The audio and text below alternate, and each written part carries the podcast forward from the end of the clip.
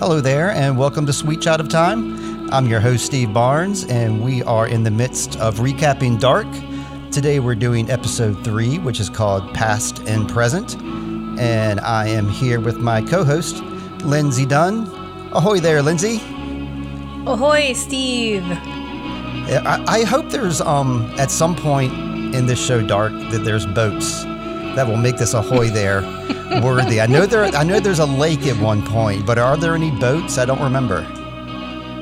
I don't I don't think there are any boats. It's one of the connections we don't have between 1899 and Dark. no boats unless there's a toy boat at some point, but I, I don't think that's going to happen. Uh, I'm going to stick with it anyway. I don't care. Mm. so man, Can't stop now. yeah. This past and present episode takes us back into the past, 1986. Um, what are your general thoughts about this episode? This episode is very interesting after the last episode. Mm-hmm. You know, the first episode is the opener, right? The orientation to the world of Dark. So we're Yeah. in meeting all the characters. And in the second episode, I told you how I felt like this that one was really leaning into the murder mystery and was more on the investigation and who might do what. Yeah. And then this is the first episode that gets into the time. And so we begin to explore more the relationships between the present world and the past world and how those two things might inform each other. Yeah. So I feel like it's sort of like discovering your Christmas present and getting to open it and explore it for the first time. so there's a lot to take in. There's a lot of different things to try to pay attention to at the same time and you know this it's just a very intriguing episode in general because we're meeting some characters for the first time we're meeting Right. some characters for the second time in a different form than we've met Yeah. them they were adults now they're kids or were they were old men and now they're younger men and so mm-hmm. it's just we're beginning to it's it op- it's like going from 2D to 3D I'm a sucker for it. I love it when you have like two actors playing like the same character, a younger and an older version. So I'm a real sucker for this. Um, I don't know if you call it a trick or not, but um, I really like it a lot. And it's um, they're doing the same thing in Yellow Jackets. They did the same thing in House of the Dragon. Um, so like in some of my, you know, three of my top shows right there, um, you have it happening. And that's what I found most neat about it. It was a little confusing trying to like piece things together. Like when you're hearing a last name, you're like, oh, whose last name was that? Um, for Somebody who's rewatching this for the third time, fourth time, you know, that kind of stuff is is going to come easier. But to like the first time watcher or even to a second time watcher like myself, um, trying to make these connections was difficult. And I guess one example I'll give right off the bat is Bernd, the dude who was running the power plant right now. Um, I was kind of try- I was in my head like frantically trying to figure out who he was, like whose dad he was, like what his relationship to the town was. Um, then when I saw like in your recap his last name's Doppler, I'm like, bingo, it's Charlotte's granddad or whatever, you know. Um, that is correct, right? He is Charlotte's granddad. Uh, not really. He's so remember that Charlotte, her last name is Doppler, but it's because she's married to Peter Doppler. Oh, so it's Peter's dad So, or granddad or uh, whatever. Bernd is Helge's father, Right. and Helg is Peter's father. Okay, gotcha. So, Bernd is Peter's grandfather. Yeah. Sorry, I made that more complicated than it needed to be. Well, see, I was thinking it was from the Charlotte angle, though. So yeah, see these kind of things I'm still learning. So, Mm-hmm. you know, I, love time jumps. I love intricate character design like this. Um, Yeah. Well, I was- speaking to the, you know, just to speak to the first time watcher, if you're watching this, you're not alone. So don't feel like you're not intelligent enough to enjoy this show because we were all there with you. Steve's on a second viewing and he had no idea, you know, he just said he had no idea who that character was. I'm on my fifth viewing and I'm still finding new things that I didn't see the first time because because now that my brain has absorbed the big details, I'm beginning to absorb the little details. Yeah. And this, I'll put in a plug in for my recaps. If you're having trouble, go to those written recaps because I solve many mysteries, even though I'm I'm fine. I still find corrections, and people write in and they correct it for me and tell me like you got you had this detail wrong, and I found a spelling error in my thing. So it's like there are mistakes in here, but I'm I'm here doing a lot of the heavy lifting for you. I love the written recaps. Everybody knows by now they're one of my stories, and I'm going to tell everybody a, uh, a secret tip. It's a, this is a life pro tip for you. What you do is like if you're at work and you can't listen to podcasts and you can't like watch anything on YouTube, you can't watch any like you know recap YouTubes like Lindsey's. All you got to do is just go to her website, which is probably not blocked because my I work in a corporate center, and her website is not blocked because it's not like any kind of site that's dangerous. So you go to the recap you want to look at, which in this case is you know episode 1.3, past and present control, and then you select all on the page. Then you open up a blank email, email it to yourself, and then you're going to paste plain text on that page. Email it to yourself, and bingo, you've got your recap in an email form. Anybody walks by your desk, it looks like you're studying an email, and you're really looking at the dark recap. this is an elaborate scheme, Steve. thank you for that pro tip. I've never done it myself. I've only thought about it. I've never done it with any of my TV shows I watch. Mm-hmm. And it's a very detailed recap, so they'll think you're reading a detailed email. And that's right. My face will be making all these different, like you know, contortions. Like, whoa, huh? Mm-hmm. like, mm-hmm. wow, he's really solving our company's problems right now. But, but Lindsey, I don't have any um, housekeeping this week. Um, I'm ready to get right into the recap if you are. It sounds good. So this recap opens with a commercial. oh, great. For, for Raider candy bars, which we talked about in an earlier episode, but that is Mad's favorite candy. And she found the wrapper in um, at the grave in 2019. She tells Ulrich that and so it just opens with this commercial, and um, in the commercial we pull back, and it's we're inside the Nielsen house where the teenage Ulrich lives. So we're opening in that 1986 timeline that the the, uh, the scene, the last episode we were left in 1986. Right. Now they just open in 1986 Right, and we're picking right up where we left off. Like Mikkel is like at the front door, opening the door right now, and this commercial is playing as he's doing yeah. so. The door is open. Ulrich, we notice, didn't close the door. Mm-hmm. We find out about we found out why later, but for now the door is just open, so he looks like just a very irresponsible teenager that walked down, just left the door open. But he's not. He's he's listening yeah. to his mom. yeah. So Mikkel enters the house and begins walking around this space that is both familiar and unfamiliar at mm-hmm. the same mm-hmm. time. And he calls Mama, and uh, you know the there's a person on the couch wearing this sky blue bathrobe, and she wakes or she's not asleep, but she wakes up or lifts up and think, you know, says Mads and she's very confused. Maybe she was sleeping, dozing, or whatever. Mm-hmm. And here's Mikkel, who might resemble Mads a great deal with Probably the dark does. hair and yeah, the skin, and you know the paler skin. And she comes over to him and she's trying to, you know, she's kind of uh, pawing at him. I don't know what you can even say. How what she's doing? She's just kind of That's exactly it. Yeah, touching his face and and trying to figure out like who like who are you? What it like you were grabbing a doll and you were like investigating it for the first time. Yeah, and um, you know she's wanting just calling like, do you know where Mads is? Sure, because you know, she's missing her son and Mick, Mikkel is terrified of what of what she's doing, and she's kind of pulling on him, and yeah, he ends up running away. Yeah, no doubt. So the couple only couple of things I had taken from this is like first off, does she remember this encounter?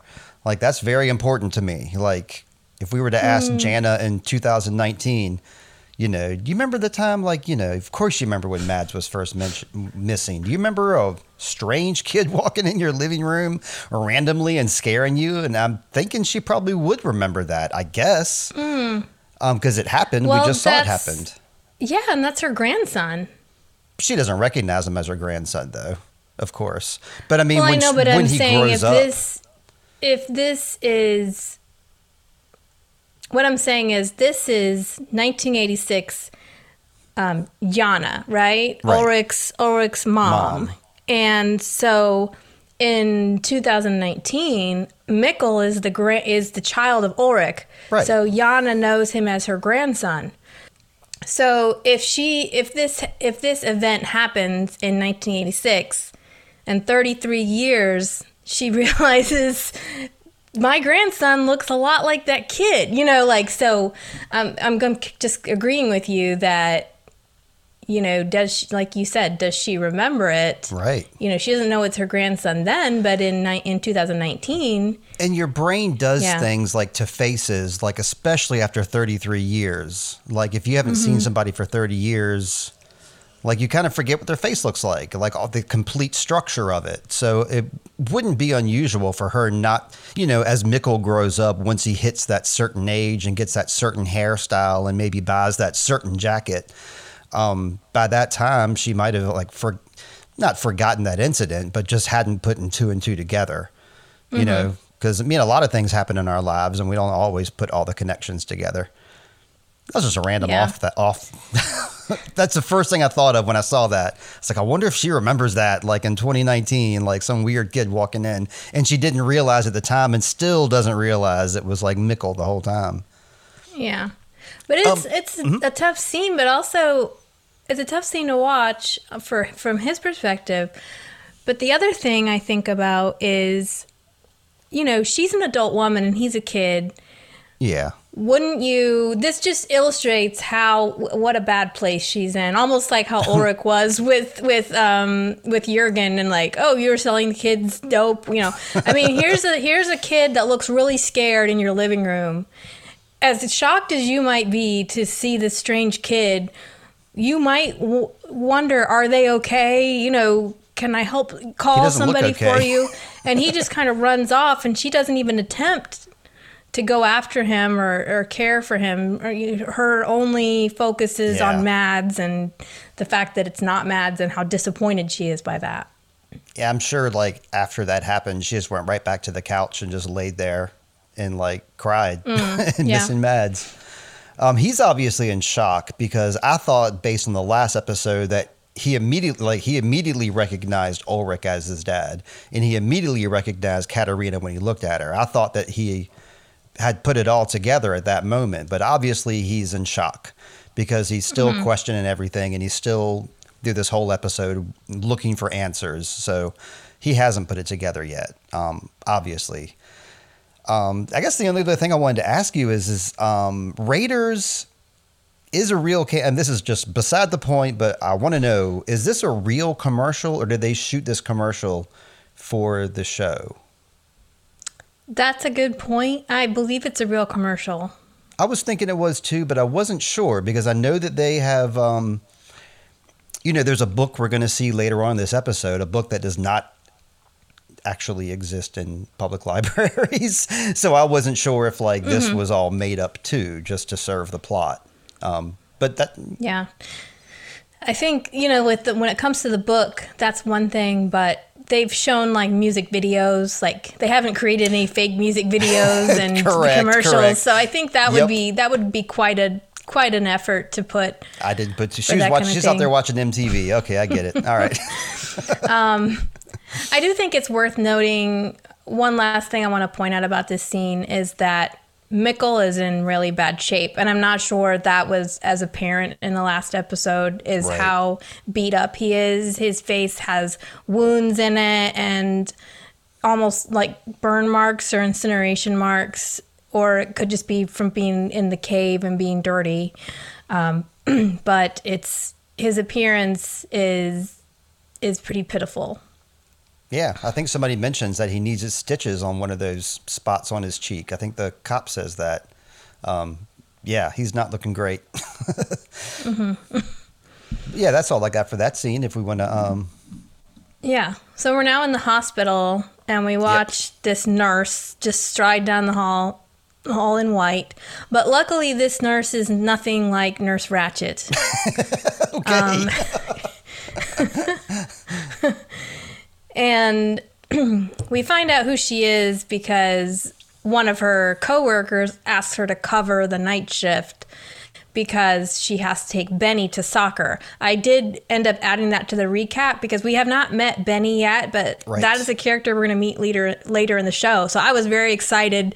This was one of my finds this episode. I was like, "Oh, she mentioned Benny, you know, but Benny is a character we're going to meet eventually. Um, very intriguing character. So uh, we, yeah. So the the first woman who was strutting to the hall has n- nobody waiting at home for her. So that leaves her more free to cover shifts. Yep. And we see that the nurse's name tag says Ines Kahnwald, who yep. is the woman reading the note left by Michael. Jonas's granny. Yeah. That, that, hasn't come to visit Jonas for a few months. We we hear from Hannah. So, but right now she's looking, you know, looking tight you know, looking good, helping mm-hmm. people out. Ines is my. Uh, I'm not gonna. No spoilers for who my favorite and least favorites are. So I don't really have any other notes for this episode. I mean, for this um, for this yeah. scene, other than you know, she seems cool, and not only did she like help her coworker like cover a shift, but she also made like a little joke about it to be like, ah, oh, it's all good. You know, see, I'm mm-hmm. I'm laughing. So you know, cool lady. Yeah, I thought that was I was I was thinking again, this is a great example of not there's not a lot of dialogue, but mm-hmm. I think we learned some things about Ines in this scene that she's probably a very calm, cool, and collected person. Yeah. She can move with the tides and she also can keep secrets. You know, she's her, her coworker. mm-hmm. She's probably a very trusted colleague in, in her in her job. Yep. Uh, so then there's a girl riding a bike through town, mm-hmm. and the girl stops and notices a dead bird on the ground. So we've talked a lot about dead birds yes. already. Here we go with and another one. She picks it up. Yeah, so she picks it up and puts it in the satchel. And that's really all that happened in this scene. But I did go ahead and, and share that yes. based on what we learned later, yeah. the girl is Charlotte's Charlotte Doppler. Well, she was not Charlotte Doppler at the time. She's what whatever her last name is. But yes. this is Charlotte. And uh, you know, in the in the other world in 2019, she is there when the dead birds all drop and here she is with her dead birds. Yeah, she was and, a smart uh, detective in 2019 and we're seeing how she I guess became a smart detective. Like this is a smart move 80% of the people watching this were probably like, ooh, gross. You picked up a dead bird.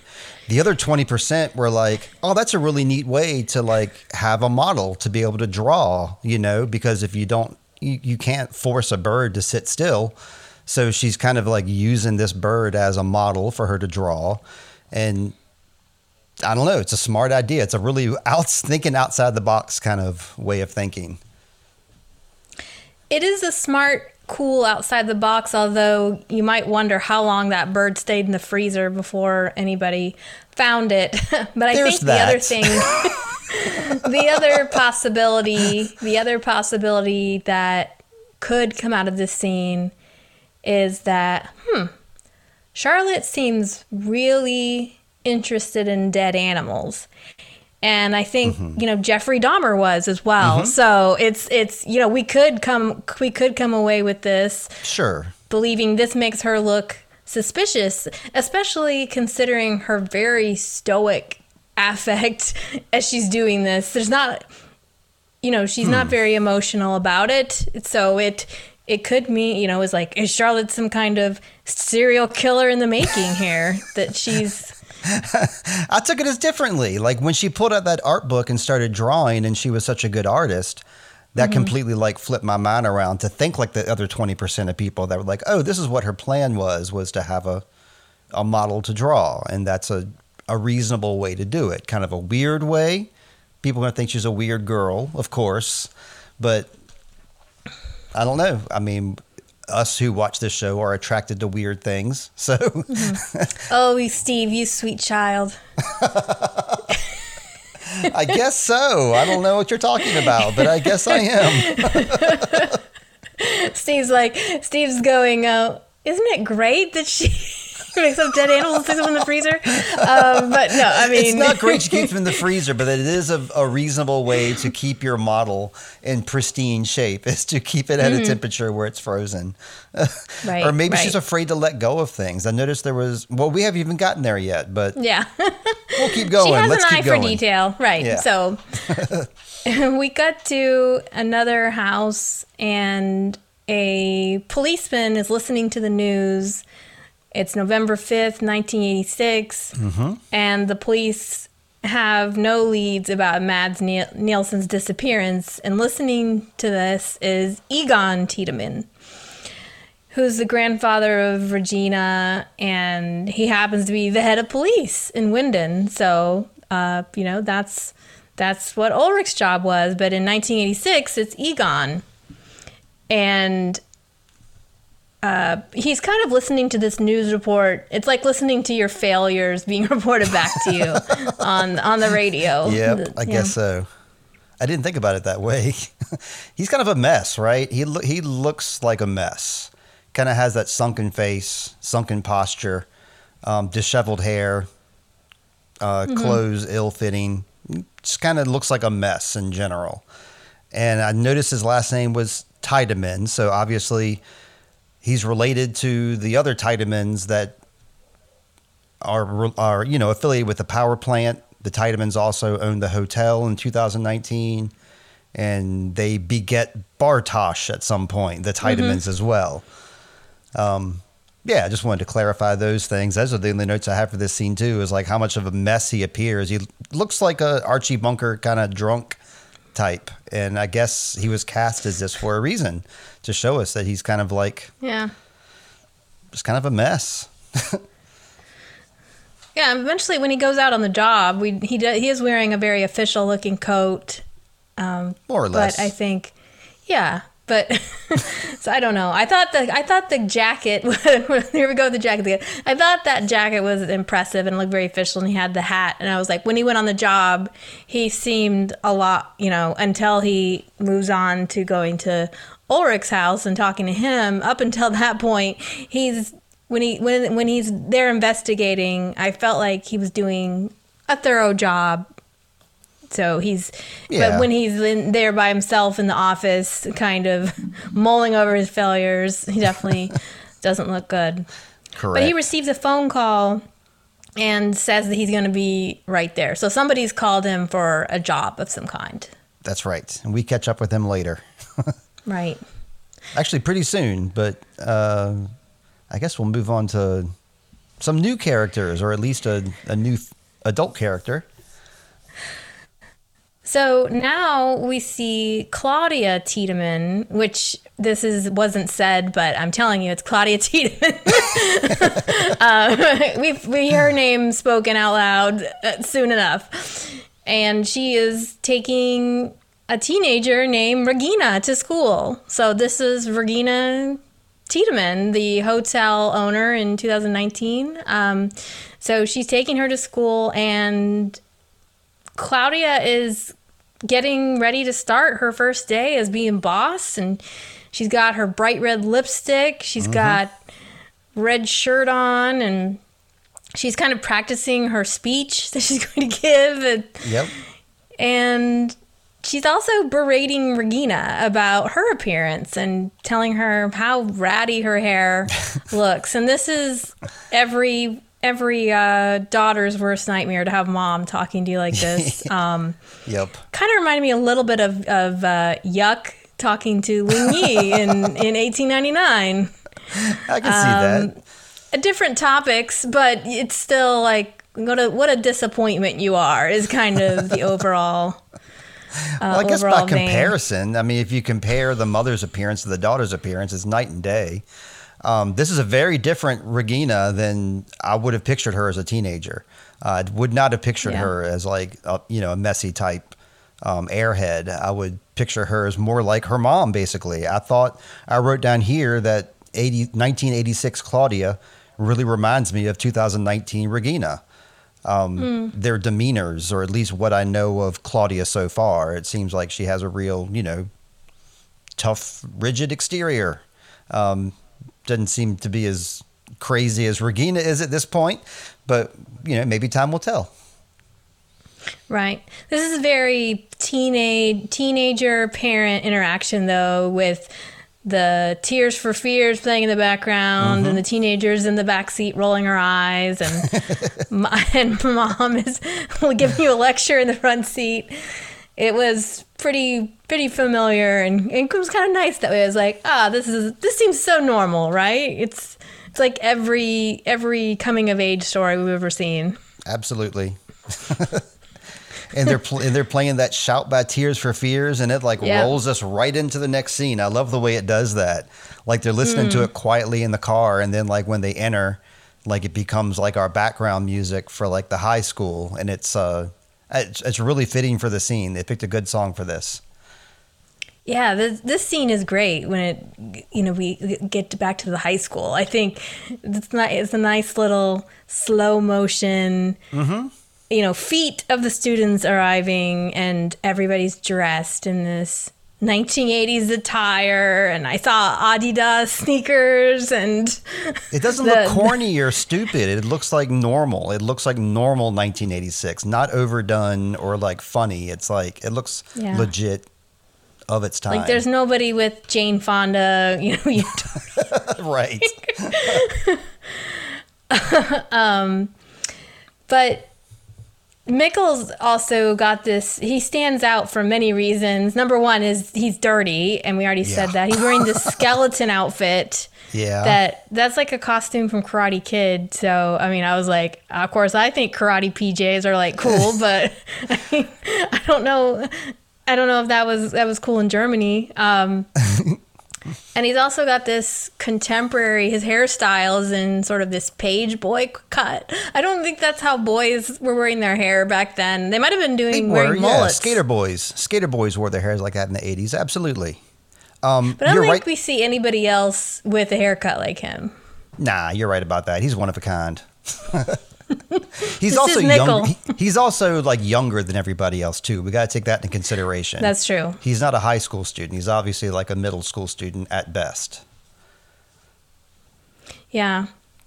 Um, as and he's sort of pushing his way into the school because he feels maybe he can find his mom Right? She works she's there. the principal of the school. right. I mean, it's logical. But we have we see the posters that Mads is missing that look an awful lot like those posters of Uh-huh. Eric in Yeah. 2019. So there's a lot of mirroring, and we've already mentioned so many things, but like the mirroring being like the posters in the two worlds and the Raider candy bar in the two worlds, and because I've said several times now, back in 2019 this happened, in 1986 this happened. That happens really throughout this episode and throughout the show. Things repeat have a tendency to repeat themselves. Yep. And yeah, today is November 5th, 86. And so, like, Mikkel came from November 4th, um, 2019. So it was obviously the night before that. Correct? It was the night before that he arrived at those caves and then wandered up to his house that morning, right? Well, that's a good point. What was the? I guess you're. I now I'm like, what Yeah, was the I- exact date? I went back to the notes and it was like our first episode occurred on November 4th. That's what it said like at the beginning of the episode. So now it's November 5th.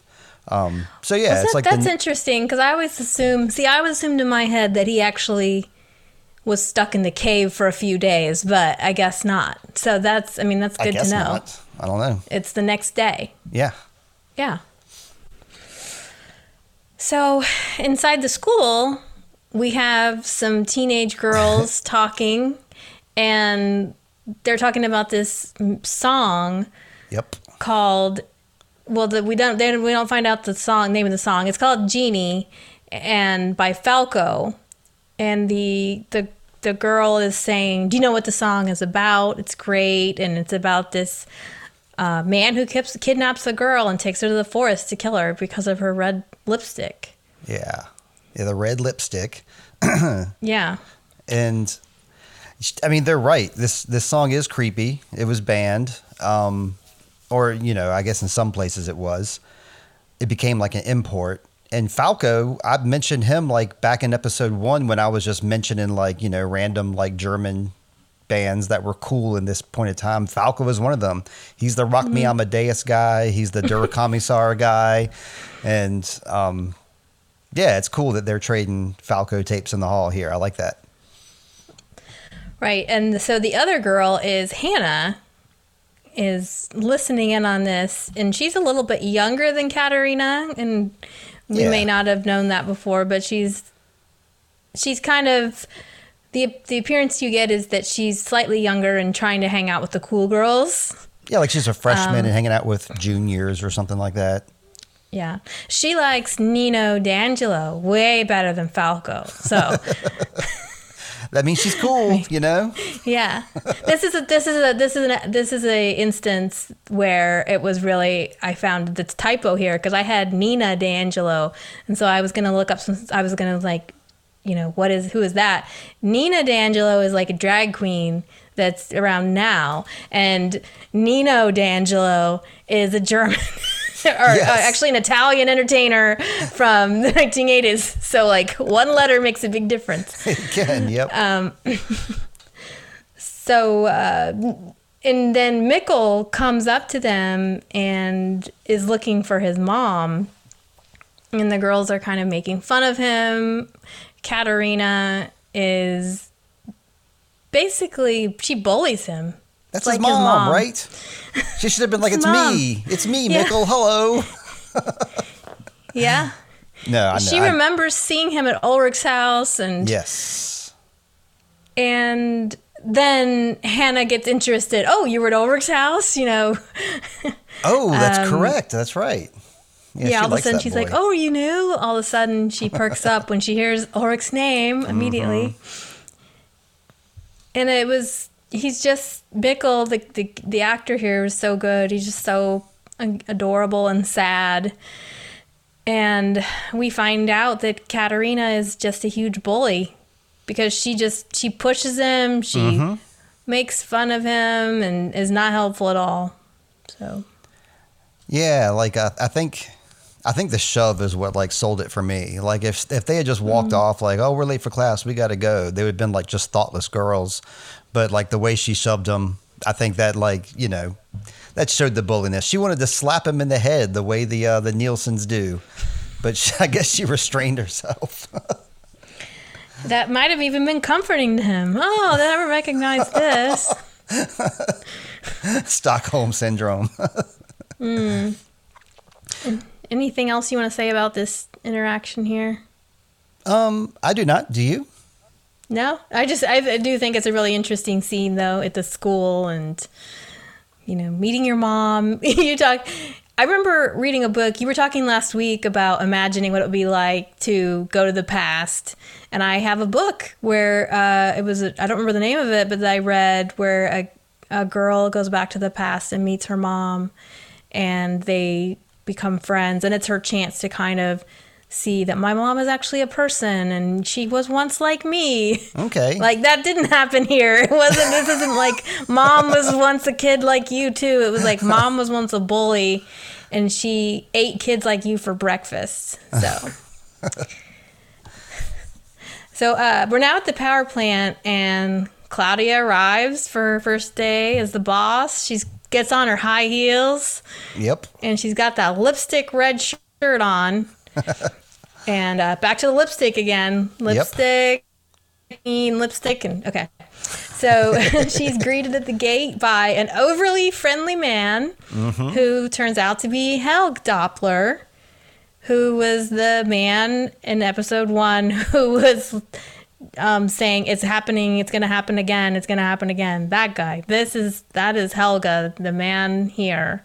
He doesn't seem crazy right here. He just seems normal right here. I mean, he seems kind of over eager, but he seems normal, like he's not going to repeat himself over and over again and run through the streets. it seems like this guy is Yeah. normal, but he's like, you know, I don't understand their relationship, but Yeah. yeah, he gives her a gift, which is odd. He gives her a gift and he's kind of tripping all over himself Yeah. to you know to talk to her. It's maybe you think maybe he has a slight crush on her, you know, or he seems to. He's like he congratulates her for her new role and and she's like nice to him. She's polite, but Yeah. she's obviously ready to get around him. And even after she walks off, he's like. Uh, Claudia, we're all rooting for you. You know, that so was it's so just pathetic. that was a really pathetic move, but yeah, she was really nice to him. I mean, she gave him like a genuine smile, but you could tell she was, yeah, ready Mm-hmm. to get on with her first day and get her get her boss thing going. Yeah. But he was he was busy too, though. He had a little job he was doing. yeah. What was the job, Steve? It looked like he was cleaning up, in my opinion, Ulrich's mess. That's my guess. Somebody had graffiti Well- no future on the street Yeah. there in like white paint. And I remember seeing that th- same Mm-hmm. thing on the back of Ulrich's leather jacket. And I saw the same thing in Ulrich's room that no future slogan or logo or, you know, saying from the Sex Pistols song, obviously. Mm-hmm. And right there in front of the power plant, it's obviously a, uh, a, a political statement, uh, I would say. Right. Now, Helge also, you know, he's, we find out later, he's the son of Bernd, mm-hmm. who's the head of the company. so, why is he out front cleaning off graffiti? I think he's in trouble. I think this is his punishment. this is like detention. I don't know. It, Like he should be like you know maybe taking the maybe taking over the power plant from his dad. I mean and nepotism. I know that's not a great thing. I know we're rooting for Claudia here, um, but yeah, it, it makes you wonder why is the But that's what president's dads son the janitor? They, yeah, the parents like to pass off their inheritance towards their progeny. But in this case, Helge is not, for whatever reason, he is not leadership material. nah, And this was this is a smart kind of a smart way for them to show that without without telling us. You know, he's out front cleaning up graffiti. This is something Bernd would never do, and it's something Alexander definitely would never do. Is it now, Steve? He No. would send Jurgen out there in a heartbeat. and plus, I mean, I could not. I mean, he wants to hand over the power plant to somebody who's like strong with leadership skills, and that's more Claudia. Helge is Mm-hmm. Yeah. more the type of person who's gonna, you know, smile and give you a present on your first day and try to be your friend. And he's, I don't think he's tough leadership material that the plant needs right now. Maybe that's how his dad Mm-hmm. is seeing it. Yeah, the thing with Regina, and we see this throughout, but she is just she doesn't have time for nonsense really. So you know, it's nice that you said hi to me, Helge, but now please let me get on to my important meeting. She's very business oriented. That's right. I'm going to be business oriented right now. Um, if we're done with this scene, I need to take a break. Did you have anything else for this scene, though? Nope. Alrighty, break time. We'll be right back. We are back, and the last people we were talking about were up there at the power plant. Is that correct? We were talking about Claudia. Right. We were at the power Helge. plant. Claudia, Helge. Yeah. So now we are on the field with Egon Tiedemann, who's talking to a farmer named Herman Albers. This is Katerina's father. Just Wait. so you know. Who is Katerina's father? Herman Albers. Really? The farmer. Oh, I wish I'd known that before. Okay, well, I'm gonna. Good call. Thank you very much. Continue. The only reason I know that, and I, I remembered he was somebody, but there's this thing called the Dark Wiki. I use the Dark, dark Wiki to Okay, look it yeah. up, and it's Herman Albers is his name, and Katerina. It's Katerina's father. Interesting. All right. Yeah. So he filed this damage report after he found 33 of his sheep dead that mm-hmm. morning and there's really no known cause. And Egon's doing his best to narrow down what the, the most typical cause is, and the farmer ends up quoting a scripture from Mark 13:33. Be on guard, be alert. You do not know when that time will come. and excuse me, Egon's really surprised because he really didn't know that Herman Albers was so religious. Right. But uh, Herman reports that there is a new priest in town. a new priest in town that Yeah. is a good man, or seems to be a good man. So now, Steve, I'm sure you have some notes for this scene. I do. Of course, there's the 33 thing. Um, Mm-hmm. And yeah, that's all. That also ties into Wheel of Time. Also, the number 33 comes into my, my show Wheel of Time. But let's focus here. Do you think that when the guy quoted that um, scripture, that he knew that he was that the correlation between the 33 sheeps and chapter 1333, or is that just like a you know a coincidence just for us watchers? I think that, yeah, it's interesting because he is the one that says, I found 33 sheep. Right. And That's why I was it just happens to be Mark 13 33. But I mean, we didn't see him say, Oh, so many 33s. so we did not. I'm gonna say I'm gonna say no that he's not making that connection. But we are we are making that connection Sure. probably because 33 has come up already at least once. Right. Remind us when. Remind me when. Good question. Well, between 2019 and 1986, there's. I don't. I think Oh, there was 33 one other. I don't Correct. remember. Yeah. Sorry, yes. 33 years, but I don't. I think at least once the number. Oh, um, Jana. Jana tells Ulrich 33 years ago, and then Ulrich tells Charlotte 33 years ago. So, part of the investigation Right. is they. You know, Ulrich is quoting facts he learned from his mom. Stellar detective work there, Ulrich. Well, like another thing, uh, the only other note I had for this was the new priest in town. And that's something I underlined because uh, maybe because I've been watching like certain shows with Heather, like most recently, like the David Koresh thing.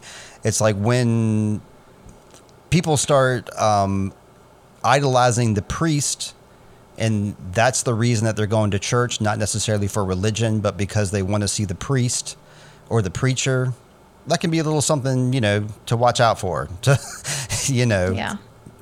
that's that's the only uh, correlation i wanted to make was that i don't know anything about this priest but i know that you know i hope this fella here is not just taking the priest at his word at every turn Yeah. Cults of personality kind of stuff. But Yeah. especially because if there's a missing kid and a new priest has come to town, I didn't make that You know. connection. but we know the church has always been wonderful with children.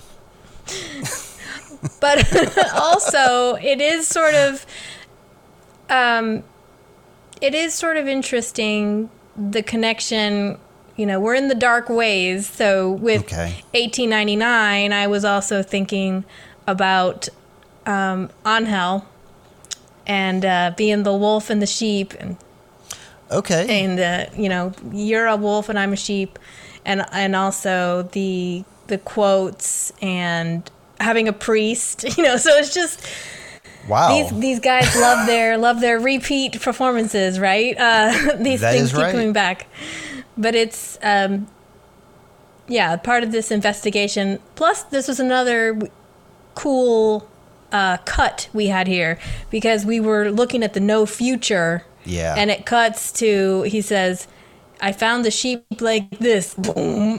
There's this like dead sheep lying down everywhere. It's very powerful visually how they how they do that. And then there's that bass boom sound they make that yeah. you know I want going from no too. future to these dead sheep. the sheep have no future either.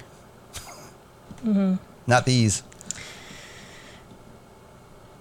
So Claudia comes into the workplace and her assistant tells her that Tronte Nielsen from the newspaper is waiting for her. Okay.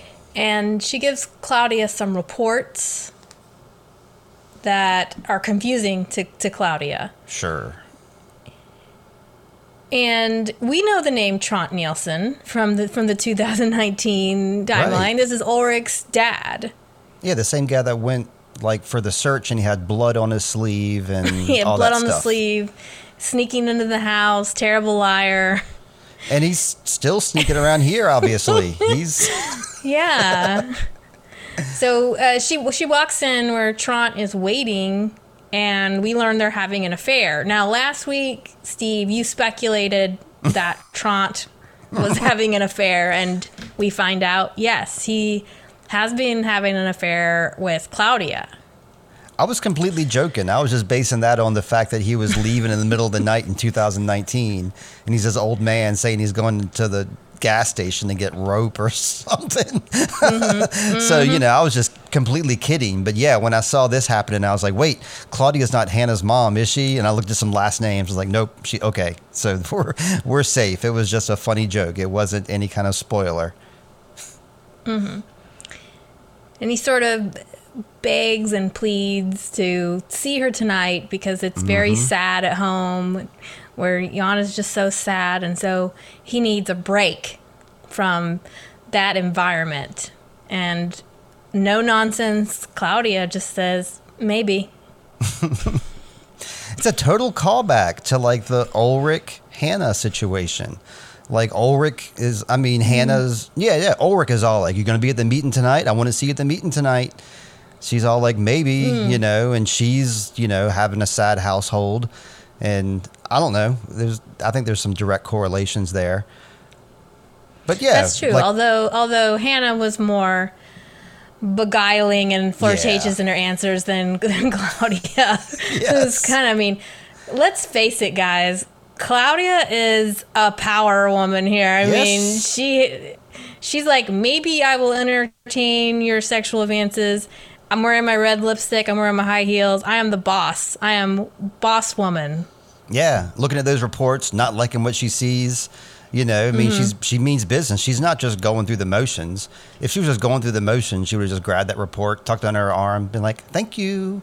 Um, that lady was wearing some weird clothes. that, army Claudia? green. No, the other lady that gave her the report. Oh yeah.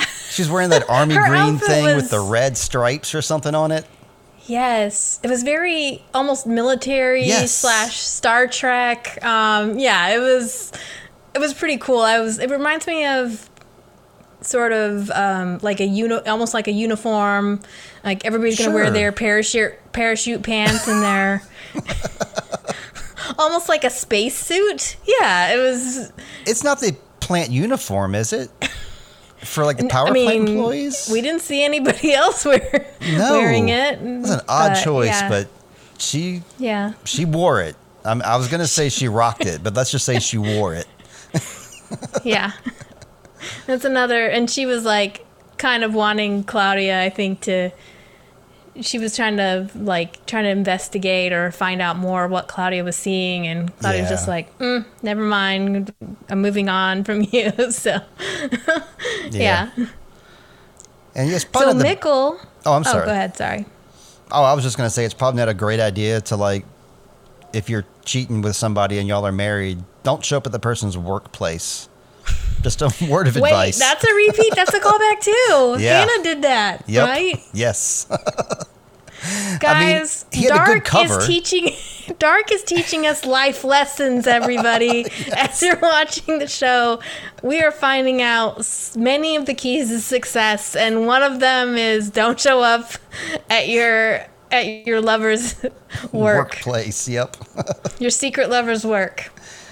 Correct. Yep. That's all I had to interrupt you with. Thank you, Steve. Thank you. So Mikkel has now arrived at the police station. He went to the school to see if he could find his mom where she works. Now he's going to the police station because that's where dad works. right. Makes sense to me. Yeah. Mikkel is a very reasonable kid. He's going about this, you know, he's not sitting down to cry Right. or just feel sorry for himself. He's like, I'm going to try to help, find help how I can, where I, the, the safe places I know to go. I've gone home, I've Yep. gone to the school, I've gone to the police station. He's being very Yeah. reasonable. Completely re- more reasonable than any kid that age probably would be. Mhm. Instead, he finds Egon Tiedemann, who thinks seems to think that Ulrich is playing a joke on him because Mikkel is telling him he's Ulrich's son. And you know, Egon obviously has a history with Ulrich of some kind that we we don't really have access to. But he thinks Ulrich's just kind of playing a joke on him and he's going to go take care of it right now. So he's excited. Egon is has never looked so alert and ready to go. you know, you said he you said before he was looking sort of sluggish. Wow, he is all he is all ready now to go and harass Ulrich.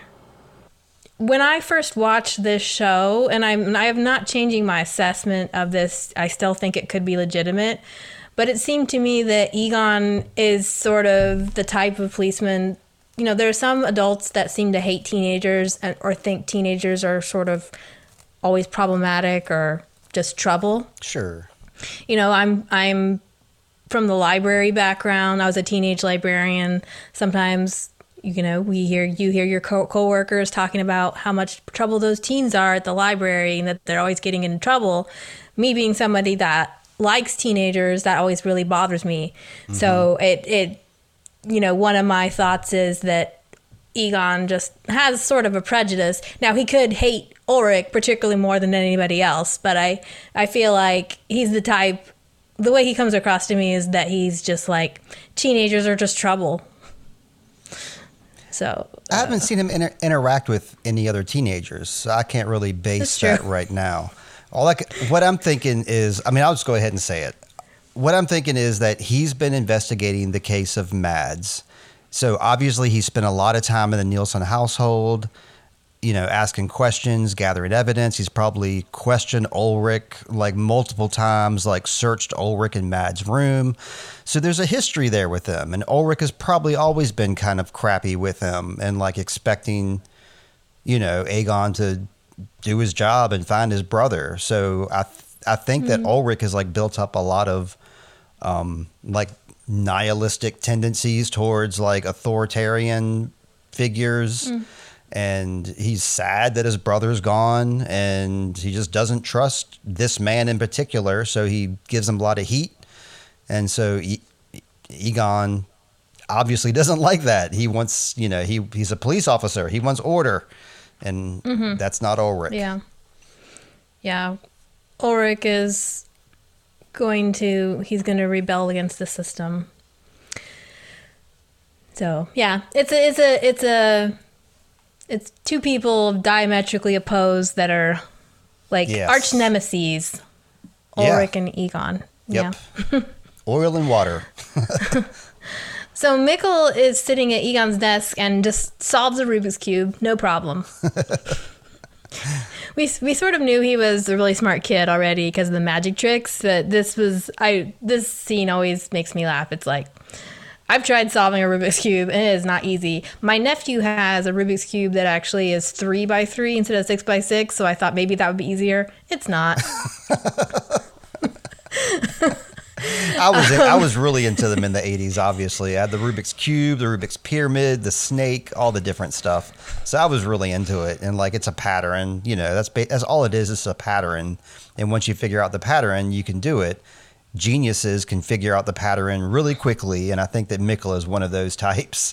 Um, either he's played with the no, well, yeah, he's he's could have played with them in 2019, I guess. yeah. Probably not, though. Probably not. More than likely, possibly. Um, I, th- I think that scene was put there to show you that Mikkel figured it out really quickly, and that that was the first time he's done so, and he's a bright kid. So he's dials his phone number and gets a wrong number message and he's sort of rummaging around on the desk like you do. Yeah, Egon has left and so he's going to look through all the papers and everything on the desk. why not? and he finds a missing report, person report for Mads and the photo of Ulrich and Mads that he might recognize from his house. That's a big find right there. Yeah. and several newspaper clippings that that verify that yes, the date is really 1986, but also, you know, it's information about the investigation with Mads and Mikkel finds a lighter, sticks that in his pocket, and a representative from the hospital arrives. And who do you think it is, Steve? I Who think would they send? I think it's that lovely, unattached woman that doesn't have anybody at home waiting for her. It'd be Ines. Yeah. So she she comes in to get Mikkel and she is so good with him. Yeah. The way that she's completely opposite from what Jana did, right? yes. They're in different states of mind right now. Yeah. yes. Yes. But she's basically, you know, she doesn't try to touch him or grab him. She lets him come to her and just says, "We're going to take you to the hospital and you can tell me what your address is." And she's very soft-spoken and kind and I would go with her too, Steve. Yeah, it'd be hard not to because she seems so calm and even keeled. So yeah, I would as well. I didn't have any notes for this scene either. Like I think Okay. I don't know if I So should or not. There, wa- I don't think there was much to notice in that scene besides what you pointed out. The lighter, he probably shouldn't have stole Yeah. that, but I'm glad he did because he needs it later. Yeah. I was, you know, it, I couldn't actually remember why he why he took the lighter. I was like, why would you take a lighter? You know. But he Mikkel doesn't seem like the kind of kid. I don't know. He doesn't seem kind of. He doesn't seem like the kind of kid that would just steal things. So right. I don't know what he was thinking, unless he was. Yeah, he could have been thinking what will happen. But moving on from here. yeah. Um, Egon has arrived at the home of Tronte and Jana Nielsen to confront Ulrich Right. about this this annoying trick that he thought was so funny. Um, so he comes in the door, which is open. We've already said that the, the door is just left open, and he hears this this rock and roll playing. You rock and roll racket. Turn that garbage down. Yeah. And this is a cool scene I had to watch several times because of all of the all of the things they show us. Correct. So if you're a quick viewer, like obviously Steve is, you spot that no future slogan on the wall, which looks a lot like the slogan on the uh, the asphalt, right? Yes. And it's on the back of his jacket. We saw that in the last episode too. Right. And you already pointed out that it's a line from the Sex Pistols song "God Save the Queen," and it's a slogan that has, was ado- adopted by the whole punk rock movement. So uh, not just Ulrich. So people people who were into to punk music were using this slogan. It was you know like gnarly dude for certain. Right.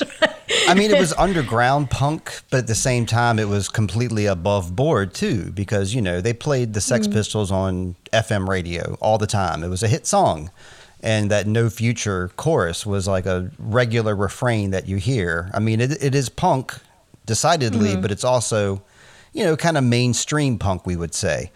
But our boy Ulrich here is into some more intense stuff. He's listening to some Kreator, and this is like a brand new band at this time out of Germany. They just released their. This is just their second album they put out, and I remember when this album came out. It was a groundbreaking, you know, thrash metal album, and this made me look at Ulrich in a different way. I looked at him and I was like, "You're a Kreator fan too." I, Ulrich, all is forgiven, buddy. I don't care what you did back in 2019. You're my best friend now. Yeah, I can I can imagine seeing this scene for you and like even our buddy Nate. You know, Yeah. it would fe- it would probably feel like, oh, okay, this is you know one of my people, sort of. You know, like Absolutely, yes. and and the the prejudice that can accompany that from people who Right. just see it as as as you know Satan rock or whatever. And then on the flip side of that, though, somebody who could like uh see that and be, take comfort. Like I could take comfort in the fact that Ulrich is a metalhead. I'm like, oh, I can relate with that. Mm-hmm. Like I was saying, I was just kidding. Of course, all is forgiven. But I mean, it, it does kind of like play with your emotions a little bit too. It's like you don't want to hate him as much, Yeah. but you still have to remember that, oh, even though he likes some of the same stuff you like, you know, he's still like a serial cheater and he's still, you know, he's got his Right. issues. So got to keep Yeah, that in and all is not for, all is not forgiven, Ulrich. On second thought, Ulrich, maybe you got some work to do, buddy. So, a couple of their things in the room I want to point out is a record album on display that's called Fist of Hebron Tabula Smaragdina. I don't know if you spotted that, Steve, I but did not, uh, no. it's, it's a record album, and this is a made up record album. Ah. This band does not exist, this album does not exist. Huh. But uh, Tabula Smaragdina is a is a symbol we are going to see a lot in dark. And if you look, if you Google Tabula Smaragdina, you will see that it actually stands in English for what's called the Emerald Tablet. Cool. Okay. It's an elaborate symbol of with with like letters. It looks like letters and words underneath a flap. And this is I just want people to be aware of this. It is in this album. It is on Ulrich's shelf. So um, look look for the connections later on. We also have a collection of figurines sitting somewhere in the room um, the figurines that Jana had was leaving on the grave reminds us of that, and we can we see that one that she left on his grave is in the middle. So there's like five or six of these. I think what you called knockoff He-Man He-Man figurines that are that are there, and so it's these are very quick cuts. We aren't spending a long time on that, but we kind of see okay, Ulrich and Mads shared a room right. Um, is that was Mad's side of the bed. It's his figurines. So Egon confronts Ulrich about the boy sent to the police station, and of course Ulrich is like, "I don't know anything. I don't know what you're talking about." Right. He also picks on Egon for having alcohol in his breath. I love that. Uh, egon really is interested in in front of this record album the fake record album is two things there is a hoof and also a set of horns mm-hmm. so egon picks up that hoof and uh you know he's putting two and two together with the investigation with with these sheep steve yeah, he's trying to make some Uh, quick connections. Also, obviously, Egon speaks excellent English because he was able to make out the lyrics of this very fast. so this was interesting to me that like I know it's a writing choice, but it's also like, okay, does does Egon actually know the lyrics, or could you? Because I couldn't understand the lyrics to the song without looking it up. I mean, I think they're trying to say that he picked out the lyrics that were playing as he walked in the room because that was, those were the lyrics that were playing as he walked in the room. But I don't think Right. any normal person would be able to pick out those lyrics. so I think he's a closet um, Kreator fan as well. Maybe I don't know.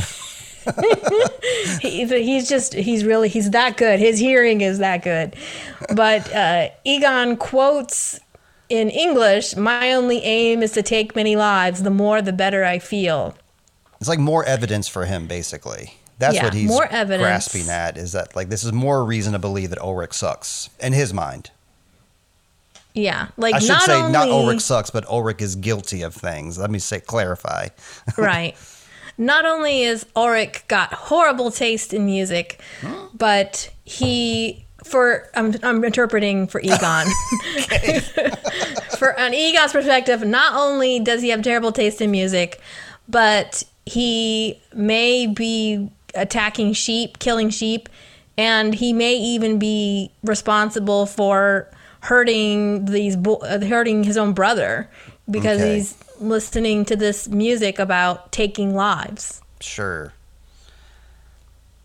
Doesn't Yeah. even understand about you know creativity and you know creative freedom and I don't know. I can I um, I can't fault him for making these connections, but I can fault him for you know drinking on the job and you know getting in a teenager's face and walking in a house you know without letting anybody know you're coming in. There's a lot of things he does wrong here. We don't see him drinking though. Well, you know, um, Ulrich confirms that he was drinking. Ulrich says he smells it on his breath, but do we know if he did or not? I don't know. I believe him, B. I don't but know. yeah, yeah. but they might have ended up having a fight, but uh, only they are interrupted by Jana, who is wanting to know if Egon has an update about Mads, and is that why you're here? yeah. And we find out that the reason the door was left open is because Jana is hoping Mads will come home and he didn't have his key. I mean, that's heartbreaking. Mm-hmm. But it's reasonable. I'm, I mean, Yeah. I can't blame her. That's, that's probably what I would do as well. I mean, it's heartbreaking. It's just a heartbreaking detail. Mm-hmm. Um, my only other note for this whole scene, I mean, I guess I could go into more notes, but I really feel like, um, just based on what I'm seeing today, that um, Egon is kind of an inspiration to Ulrich in the reverse kind of way. Kind of like we're saying, hey, this show is telling you what how not to act in your life. Um, maybe Egon is demonstrating to Ulrich how not to be a police officer. And so Mads was never found, obviously. So in Ulrich's mind, you know, this is an inept officer. So maybe he grew up to want to become an officer based on, you know, these, because he doesn't seem like the ty- type of kid that would want to be a policeman when he grows up. Um, but obviously that changes because he does. And I just wonder if that's because, you know, Yeah. he wants to right some wrongs that he sees in Winden. Yeah, does he think that Egon is doing such a terrible job that he gets inspired to be a policeman one day? Speculation. Yeah. Yeah, and he does one of the things I did not put down is when uh, when Mikkel comes and shows up at the station and Ulrich um, he says Mikkel says my dad is the chief of police of Winden and Egon is like he never will do that you know so it's like irony Does he say that really? yeah Oh, I didn't catch that. Awesome. Okay. yeah, he's because he says who's you know he keeps saying who's your dad and he's like Ulrich Nielsen and he's like now tell me who your parents are. He's like I'm Ulrich's son and he's the chief of police and Egon's like no he's not and he never will be. Wrong, Egon. Or something. Yeah, so Time will be your enemy. yeah. um. So speaking of Mikkel, we're back at the hospital, and Mikkel is having a checkup by a doctor. The doctor wants to know his name because they need to fill it out for these intake forms. And you know, it, it could be that Mikkel doesn't just isn't is kind of tired of talking and doesn't want to say anything, but also he's been telling people his name and they aren't believing him. Right. And so he needs to come up with he needs to come up with a new lie. he's not going to say Mikkel Nielsen anymore. yeah, he doesn't try to make up a name to his credit. Um, but to the doctor's non credit, I mean, doesn't seem like he really cares. The doctor just wants to, you know, throw it back to Ines and let her deal with it. Well, I think that's what I mean. That's this. That's the kind of work that nurses do. They they do the they do the bandaging, and you know the doctor comes in and says what to do. The nurses are the one that actually does that work in most cases. But yeah, he is kind of like I got a pager. you know, I need to go. He didn't seem like So, he cared, I um, guess was my point. It seems like Ines cares and he does not. That's that's the takeaway I took from it anyway. It could be. I did think he, the the man was very doctor esque. I mean, he was he was gent he was being gentle with his investigation. You know, he wasn't. He was being gentle when he examined him. So I, I didn't see it as Okay. you know. But yeah, uh, Okay, the well- doctor says. Go ahead. Sorry, Steve. I was just gonna say I, I won't make the doctor my least favorite character this episode then. so he's he's forgiven. Please okay. don't. uh, the doctor says he looks fine, and she, you know, Ines is bandaging him up and she keeps talking to him and she gives him a comic book and he tells her, I'm from the future. It's the and truth. This, is- this is these are the first words I believe he's spoken to her. To her, yes.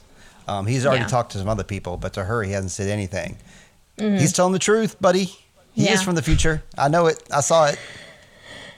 But she sees the comic book she's given him. It has an issue called Future Man. So she thinks, oh, he's just glomming onto that because, you know, yeah. I, I wish that comic book was not there because that did make her kind of like just dismiss his, his you know, his sentences as as nothing. But But at least she doesn't she doesn't say no you're not. Tell you know, she doesn't try True. to change his mind either, Yeah. which is a very a very wise adult adults take note. This is how you deal with kids with elective mutism or mm-hmm. Absolutely, or pe- kids that are in shock or seem to be traumatized. Just go with you know, she was happy she he spoke words at all. that's right. So Just kindness. yeah. Yeah. So now we're in the Winden power plant and in the office of Bernd Doppler, the current owner, and he's the one that's passing the torch to Claudia. Claudia comes in and gets on his case that the figures reported don't match the ones in her hands. Right. Like, what are you handing me here? I don't like this. Yeah. Yeah, she was getting getting on his case and I think it kind of shows they have a pretty good working relationship though for her to just come in his office and immediately begin to ream him. There is no she has no um fear of of speaking her mind plainly to him. So yeah, I she did did like address him by his first name when she came in too. Sorry. Yeah, no, I, I hear you. Um, so, but he, as a boss does, he quickly dresses her down right back and starts talking about Chernobyl and Yeah. and how that tragedy has made everybody scared. And and Claudia's just like, yeah, so what? um, and he tells her that she's not responsible for the whole town because most families have at least one member who's an employee here. So if something bad happens, something bad happens to the reputation of this power plant, you are putting this whole entire town at risk. And this is reminding me of, I believe it was episode one when we heard that report. we heard a report that the Winden power plant has is is one of the longest running power plants Sure. with no problems at all. Right. So At least not that the public knows Yeah. about. Maybe that report shows something a little different there, and that's why Claudia is so upset about it. Yeah. So, what did you think about their interaction here, and you know his his his statement that basically he's letting her know that if she wants to be successful, she she needs to conceal certain things and keep them close to her chest. What did you think of Bernd? Um, I, I wasn't quite sure what to take of him. Um, you know, because he's a boss on the way out. There's obviously something that's not adding up in the books that he's handing over the power plant to Claudia now, and now now that's a problem that she has to deal with. Um, so yeah, I, I don't I don't love that um that perspective of being like someone in charge of a plant and basically in charge of the whole town. He's aware of this, and there's something that's not looking right in in their um, reports. So that makes me a little cautious of the guy. Um, and I never really saw him smile or do anything that really, you know, besides, you know, he's got pictures of his family right there. That's cool, I guess. But um, I didn't really see anything that made me, um, you know, made me reach out to the guy. I just basically saw a, a powerful figure of a plant that may not be as safe as it seems. I don't know. Did I miss anything? What, what, are, your, what are your impressions of Bernd? Well, maybe we'll wait till we see him the second time Okay. to kind of go there. Yeah, we see him again. coming up. So Egon watches as a man as a man performs an autopsy on a sheep. Right. Now I will I will tell you plainly, Steve, when I saw this scene, my thought was, Oh, it's the perfect you know, Steve likes those for so maybe this this guy will win the best character. it's not the same optician, but it's a second optician who's equally as It's true. entertaining as the first one. this guy is entertaining. Like uh, that other that other autopsy um, reporter in the second episode, she there wasn't a lot of good competition. That's why she came to the top because I wasn't really seeing any like characters like at that time that I was like loving. Um, so it was kind of an easy win for her. This guy definitely wins some. Um, uh, I don't know what you would call. It. he's he's definitely a, an interesting fellow. He has an interesting look about him, and he listens to some interesting music as he does his autopsies. Did you recognize this song? Absolutely, I recognized it. Yes. Okay, what was it? Because I don't have it in my notes. Oh, "The Look of Love" by ABC. Okay, the, The, band's called love. Mm-hmm. the band's called ABC. The song's called "Look of Love," and I love the way like it breaks down to the bridge with that real like pensive, um, you know, violin chorus right at the same time that he's like, "Wait a second, look at this," and he shows him like the um the ruptured eardrum, like right as the music comes to that weird like strange bridge part, and I thought that was such a good pairing. And okay, That's great. Now, before uh, before we discuss this se- this scene more, I wanted to say there when the scene when Egon is typing his report where it's like 33 missing sheep, he's Right. also listening to a song, and I meant to look up who that one was, and I wondered if it was N- Nino D'Angelo because you know because it comes right after when Hannah talks about oh Nino D'Angelo is much better than Falco, and or I mean Egon was listening to this really poppy sounding song in Yeah. his in his office, which cracked me up that he was. I was I like, this doesn't seem like his type of music at all.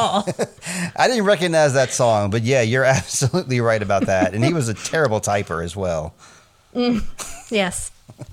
I was like, what is he writing? Sheridan Prodden? Or, you know, like, um, he was, he but it was 33 missing sheep. But, um, yeah, he's doing this autopsy on the sheep and just sawing into the sheep's brain and, um, giving him, they're talking about the investigation. So it's very professional. Yeah. Um, but he's, this scene actually makes me laugh a lot because Egon is like, so, do you know any? Do you know any Satanists or or, any, or any of these sheep missing a hoof? Yeah, th- to this guy's credit, he just like throws it out the window. He's like, "No, dude, no. what are you talking about?" Yeah, but it was. So a lot of this is kind of amusing watching this happen while at the same time Egon is still trying to find a way to make sure that he can pin it on Ulrich.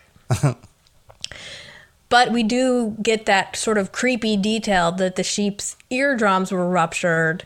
Right. which really recalls that otoconia stuff Mm-hmm. from the previous um, you know autopsy I wonder about those those birds that um that fell too from the if we were to look at those birds' eardrums, if they would have the same thing going on there that um caused their demise. i bet charlotte will find out Yep, she's if anybody's one. gonna find out it's charlotte Yep, she's got some uh, some cadavers that she can check out. But I did also this this scene ends with the man and reminding Egon of the party and the Yugoslavian meatballs, the spicy Yugoslavian meatballs that his wife is cooking. So I did just out of mere curiosity, Steve, mm-hmm. look up what makes them spicy. Yugoslavian meatballs are spiced with a lot of paprika as well as Worcester sauce. So hmm. it's basically meatballs with paprika. I like paprika. Yeah, it doesn't sound bad at all. That sounds normal. But it did make me wonder what sort of meat Yeah, They would be That was my next using- question for you. Did you know that? Are they using ground beef that they get from uh from Food Lion, or are they? You know, I found a recipe, but I was really looking for what was making it spicy. I didn't look at the meat and the recipe. Oh well. We'll But yeah, oh maybe well. for next time we'll we'll get that recipe from uh, from his wife. So back at the power plant, Claudia and Bernd arrive at this fence area, Mm-hmm. and I, I think we noticed you could see before that Bernd was in a wheelchair, but it's Mm-hmm. we see it clearly now because he's she's pushing him Mm-hmm. to this fenced area, and this is where he says the quote, "What we know is a drop, what we don't know an ocean." and Claudia goes on alone and enters the underground cave. Now, so far, we've seen people enter the caves through this one Right. spot. And this is a completely different spot. The back door cave entrance, I don't know, but you have to Right. rappel down a rope to, to get there. so obviously, Bernd can't go down there.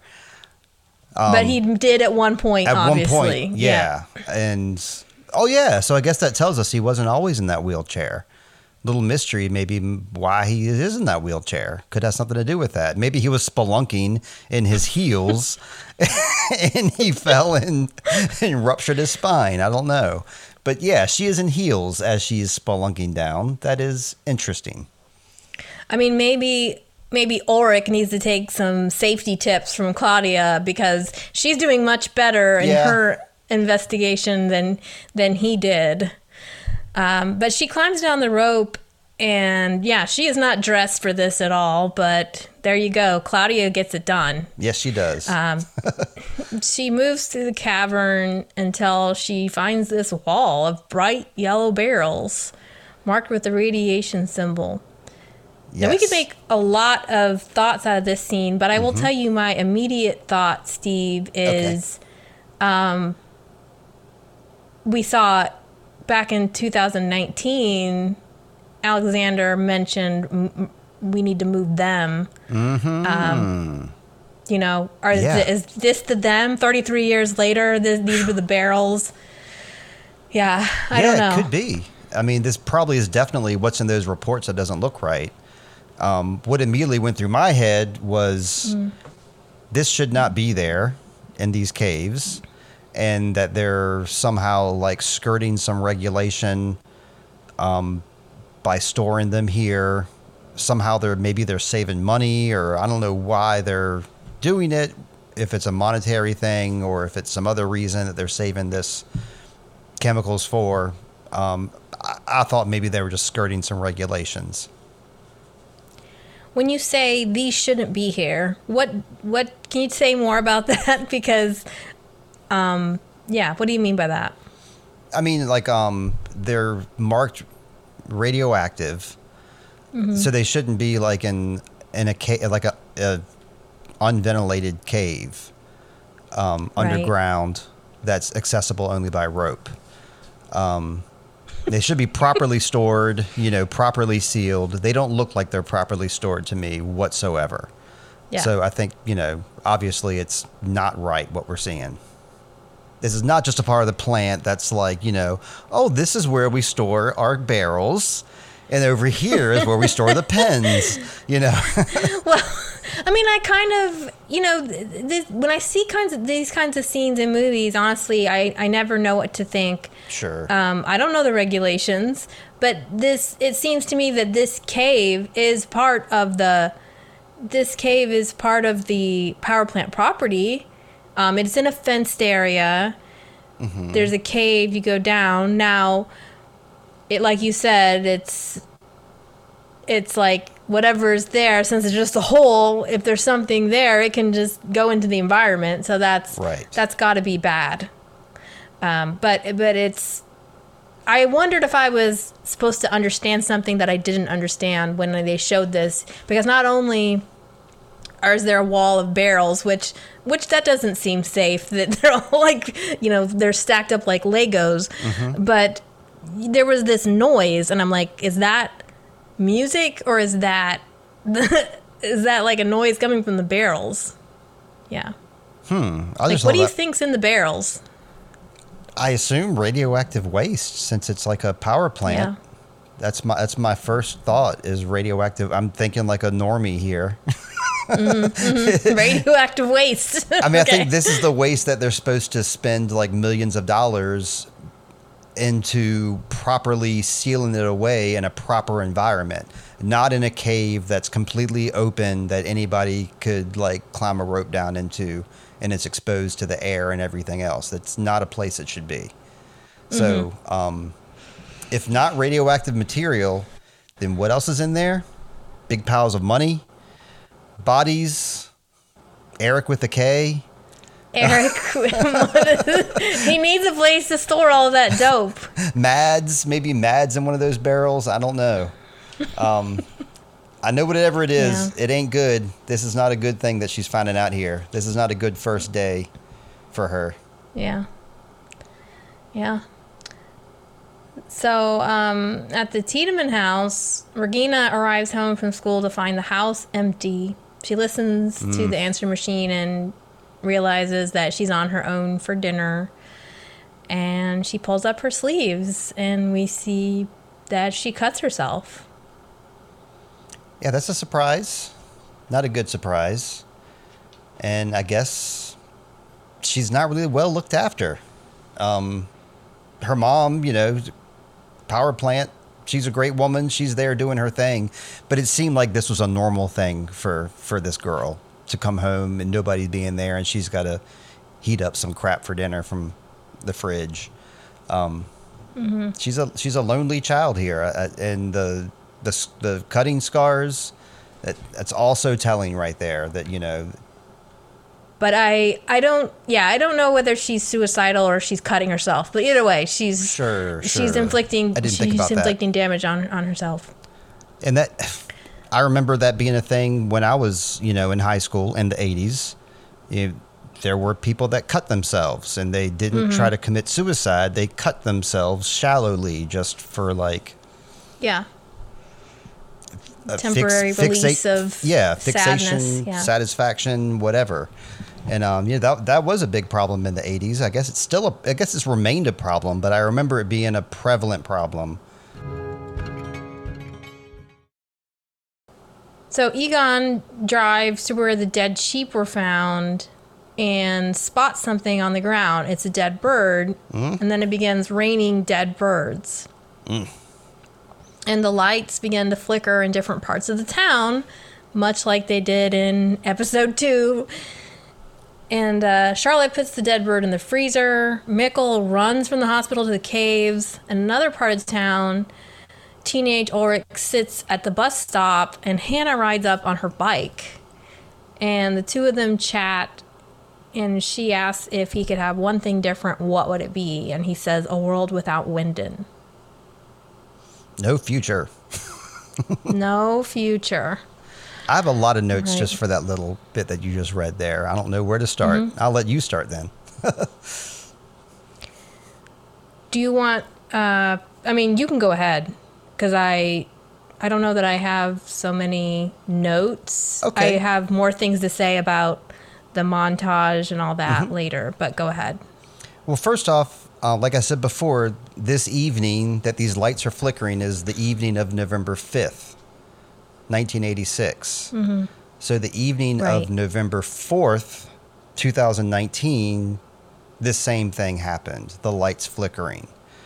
So that makes me hmm. wonder in 1986, did the lights flicker on November 4th and then they flickered again tonight on November 5th? Or is this the first time that we're seeing the lights flicker in 1986?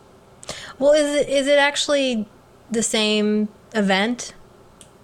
Um, because you said I don't know. you said that in so November 4th Mm-hmm. is where the show begins, right? Yes. Is that what you said? That's the day that, So th- yeah. And the next day, episode two takes place nine hours after. So it's actually Mm-hmm. That's actually. November fifth. Yes.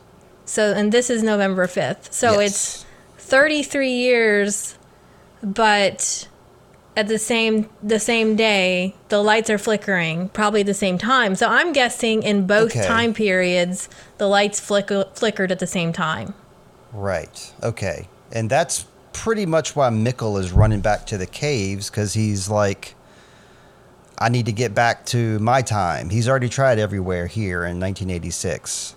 So I, I'm thinking that he's running back to the caves to go back to where he came from. Like he's thinking Right. that'll happen. Right. If I go back again, if I go back to the caves, I can find the portal back to my time. Right. Something I don't understand. I understand the lights flickering. Um, that makes perfect sense to me, especially with the cave and the way the cave connects the power plant with the other area. That makes perfect sense to me why the lights in the town would flicker. Doesn't make sense to me why the car lights would flicker and why the flashlights would flicker. That doesn't make any sense to me. Now, the flashlight's flacker, flickering, that was November 4th from the first night. Yes, that's right. Yeah. Okay. And here we see Egon's flashlight flicker and his headlights flicker too. So I guess it did happen both nights.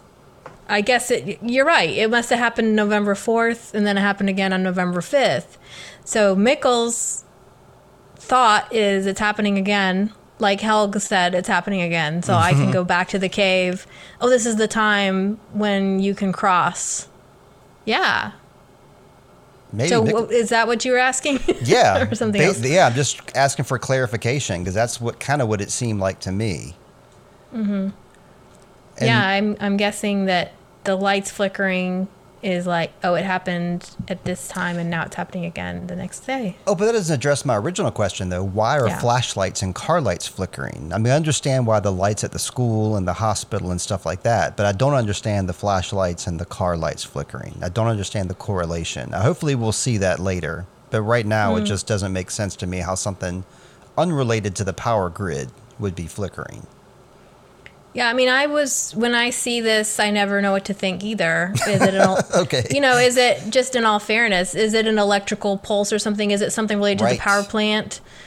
Because those barrels are there, or you know, and that it's all connected. Like everything's connected. So the lights flickering and the dead birds Audio happen vibrations. at yeah. the same time. Sheep dying. Um, so there's, yeah. Is it when the chair is operating? Huh. Yeah. You know, that's a- like that chair, the murder chair. Right. Absolutely. It's got to draw a lot of power, lots of cords coming out that thing. And it's probably connected to the power grid as well, like to the Mm-hmm. power plant. That makes a lot of sense. Yeah, the chair. The chair. The chair. An easier question might be this um, Is this meetup between Hannah and Ulrich planned? Or did she just happen to see Ulrich there and go sit with him?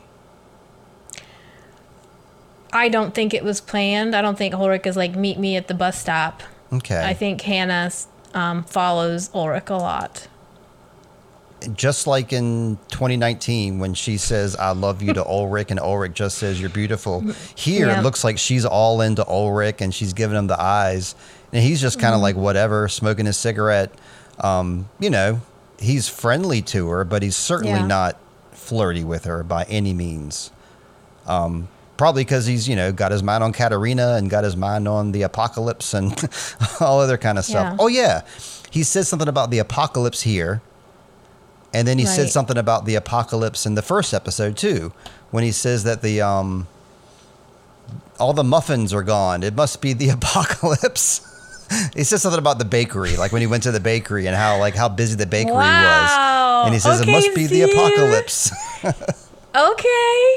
I yeah, good catch. But- okay, that yeah, that's your moment for this week. I mean, I mean, you can have more than one, but I was like, I missed that. I've never, I've never put those two things together because Oh, I'm always on. like, I'm always like, oh, Ulrich, you scoundrel, with your croissants. but he actually says the the apocalypse, about the apocalypse. yeah. He says apocalypse here. I'm always just like, oh, Hannah, you're so you're so obvious. but yeah, I mean, I think Hannah's just for him. He's she's a little kid, you know, Yes. like compared to big bad teenage. You know, when you're an older kid, you don't want to hang out with younger kids. You want to hang out with the older kids. Yeah, it's true. Unless it's a cool younger kid like Mikkel. You want to hang out with him. Jonas does. Yeah, Jonas that's right. Mikkel. Ultimate fist bump. yeah. um. So, did you want to have any other notes that you wanted to cover here? Um, just as we go. Nothing Okay. back. So during our musical interlude here, because we've reached our montage, um, we see parallel shots of characters from 1986 and 2019. And I, I'm sure I forgot some of them, but Ines looking at the wooden box and Yes. looking in the room to find Mikkel missing from the hospital. Tronte and Jana, who are lying in bed in both time periods. And then Tronte gets up, sneaks out of the room. As usual. Typical him, yeah. Charlotte looking at the birds. Ulrich looking at his empty brother's bed in Right. 1986 and his empty son's bed in 2019. That was rough stuff. Yeah. Regina applying red lipstick. Is that what she's doing? Uh, well, older Regina is examining, giving herself a breast exam. Mm-hmm.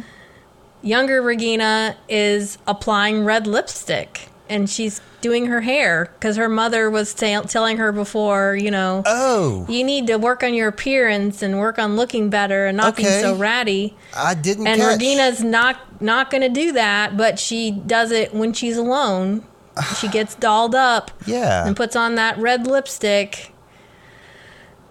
What I Um, thought was happening there is I thought, I mean, obviously the older Regina was giving herself a breast exam. I thought the younger Regina was doing the exact same thing, except they weren't, you know, showing her breast because she's younger. I thought that they were trying to show us that she's like a hypochondriac, that she's like always like giving herself breast exams, like afraid that she has a disease. That's what I thought it No, was I trying to do think- portray to us.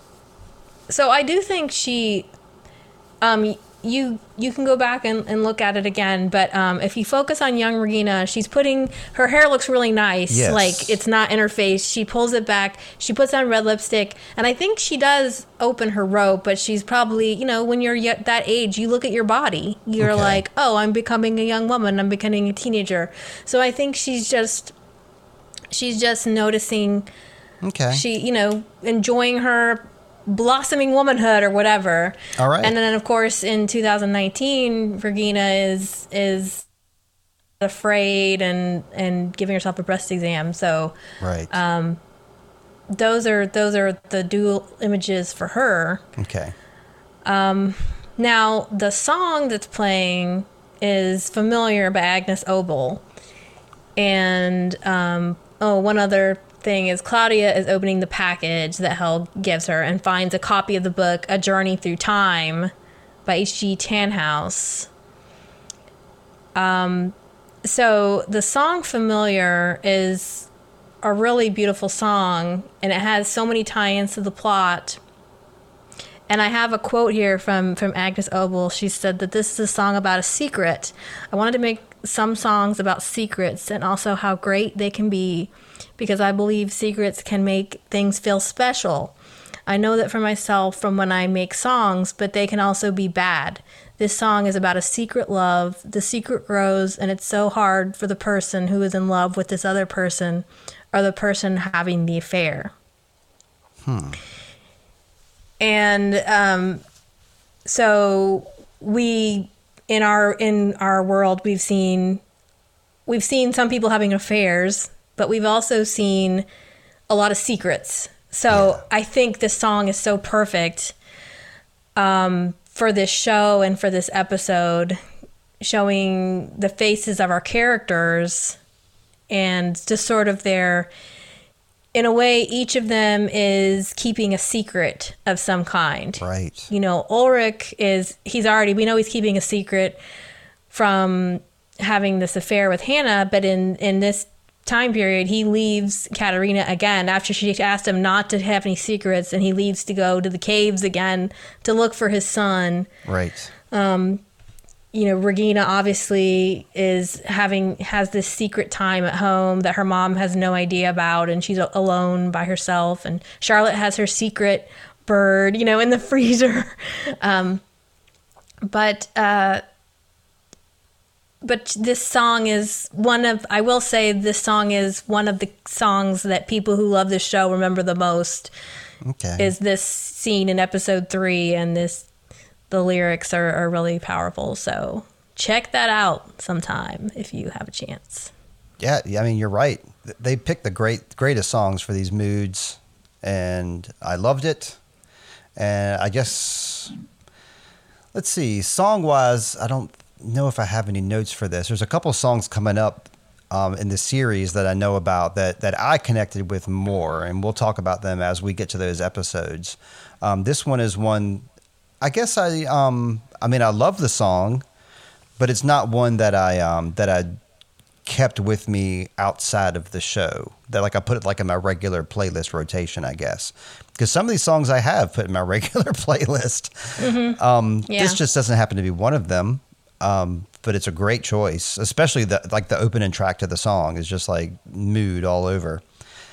The biggest note I have for this, because yeah, we're getting on almost two hours now. We do gotta start wrap up. up. yeah. But this is a pretty important note. This book, A Journey Through Time by H.G. Tannenhouse, is is not an actual book. It's a book mm-hmm. just written for the show. And H.G. Tannenhouse, of course, makes you think about H.G. Wells. Mm-hmm. Um, and of course, he's known for writing books about time travel. And of course, we're dealing with time travel here in a book called A Journey Through Time. Um, all signs are pointing to, you know, time, time traveling. And um, I guess that name choice, H.G. Tannenhouse, was deliberate, a nod to H.G. Wells. It had to be because like the uh, the publisher of this book is like Minotaur Publishing, Minotaur mm-hmm. Publishing, which is like the Minotaurs from the the you know labyrinth and. Yep. I don't know. Uh, I think this is a great fictional book, a fictional fiction book that they made to, to introduce to the show. It is, and the man on the back of the book we see him working on a machine that looks like the one in the stranger keeps in the suitcase. Mm-hmm. And he's was also the man on the television set in the creepy blue room, the scientist that was giving the Whoa. lecture. Yeah, you're right. That's right. H.G. Tannenhouse. Okay. Yeah, I didn't make that connection. That's great. Yeah. Um, one more thing as part of the recap, and then we can get into any closing questions. Uh, the most heartbreaking thing, of course, is that Ulrich drives to the caves. Right. Arriving at the same time as Mikkel, and they are, you know, Ulrich is obviously there looking for Mikkel, mm-hmm. calling for him. Mikkel is calling for his dad, and yeah. we feel like the way that it's shot, we almost get the feeling they can hear each other yeah. at a distance, but exactly. in 33 years apart. And then they just have to leave because uh, they can't find each other. And also, yeah. Mikkel gets really badly hurt again. yeah, this kid is getting banged up. Um, the first thing I thought, and Heather verbalized this, it's funny that she said it and I was thinking it, was why does he have a golf club? Why does Ulrich carrying around a golf club?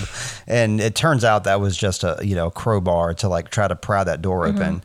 Yeah. I do think, okay, this is this scene right here like i think is like the scene of the show like i would give this right. like the the you know, the best scene of the show and scenes like this basically are like what makes watching other television shows hard for me because i love this scene so much and everything about it and i can't go from watching this to like watching some like you know family guy you know it just doesn't work i can't watch mm-hmm. stupid shows because I like yeah. shows that do this kind of stuff to you.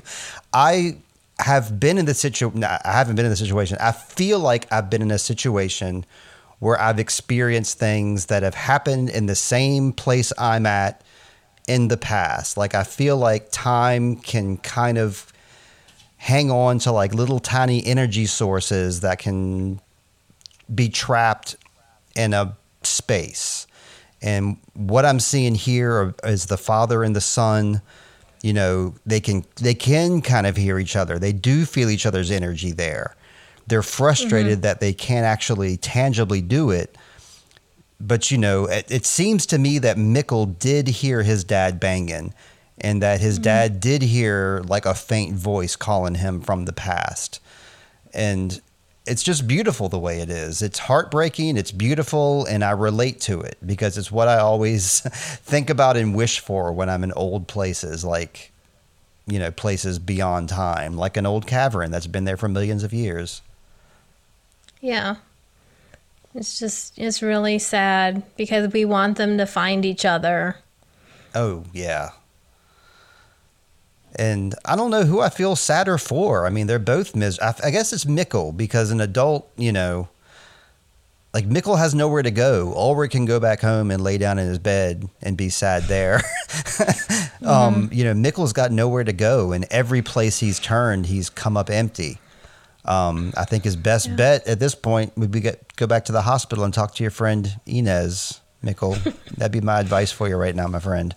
And yeah, get those get those cuts bandaged up while you're there too, because yeah, he's yeah. getting really and now up. whatever your leg that you you possibly yeah. your leg that you broke too. I mean, did he break his leg? I mean, I guess I we don't, I don't know think yet. He, he he might have sprained his ankle, but he seemed to be hard for him to walk. Yeah. So that's that's how it ends, and it's I mean, it ends there, and then we get see the the weird scientist dude that we're like, hmm. There was, but, there was, yeah. it could have ended like in lots of different scenes here because a lot of these scenes like just had a lot of weight to them and the way they closed out. It just, you know, you feel a lot of weight with these scenes, in my opinion. Um,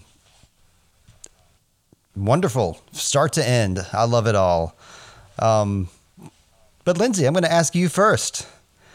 Um, hmm can we go into who we who we like and who we didn't like in this episode so I can uh character character sure sure. Sure sure. Um sure sure sure. No I was like no I was like I should have thought about this before. I can go first um, if you um, want instead or... of okay sure go ahead because I already have mine written down so I've already pre thought about this.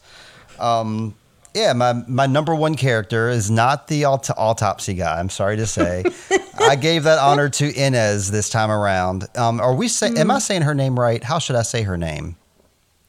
I don't know. I say I say Ines, but okay. I yeah. used to know a girl named Inez, so that's easiest for me. Um, yeah, just the way she um, handled Mikkel and the way she handled her friend and covered the shift and everything just looks, you know. In this episode, you know, I, I don't like the Ines of 2019 so much. I don't know why, but it just doesn't seem like she's as friendly. But this mm-hmm. Ines, absolutely, she wins for this episode, in my opinion.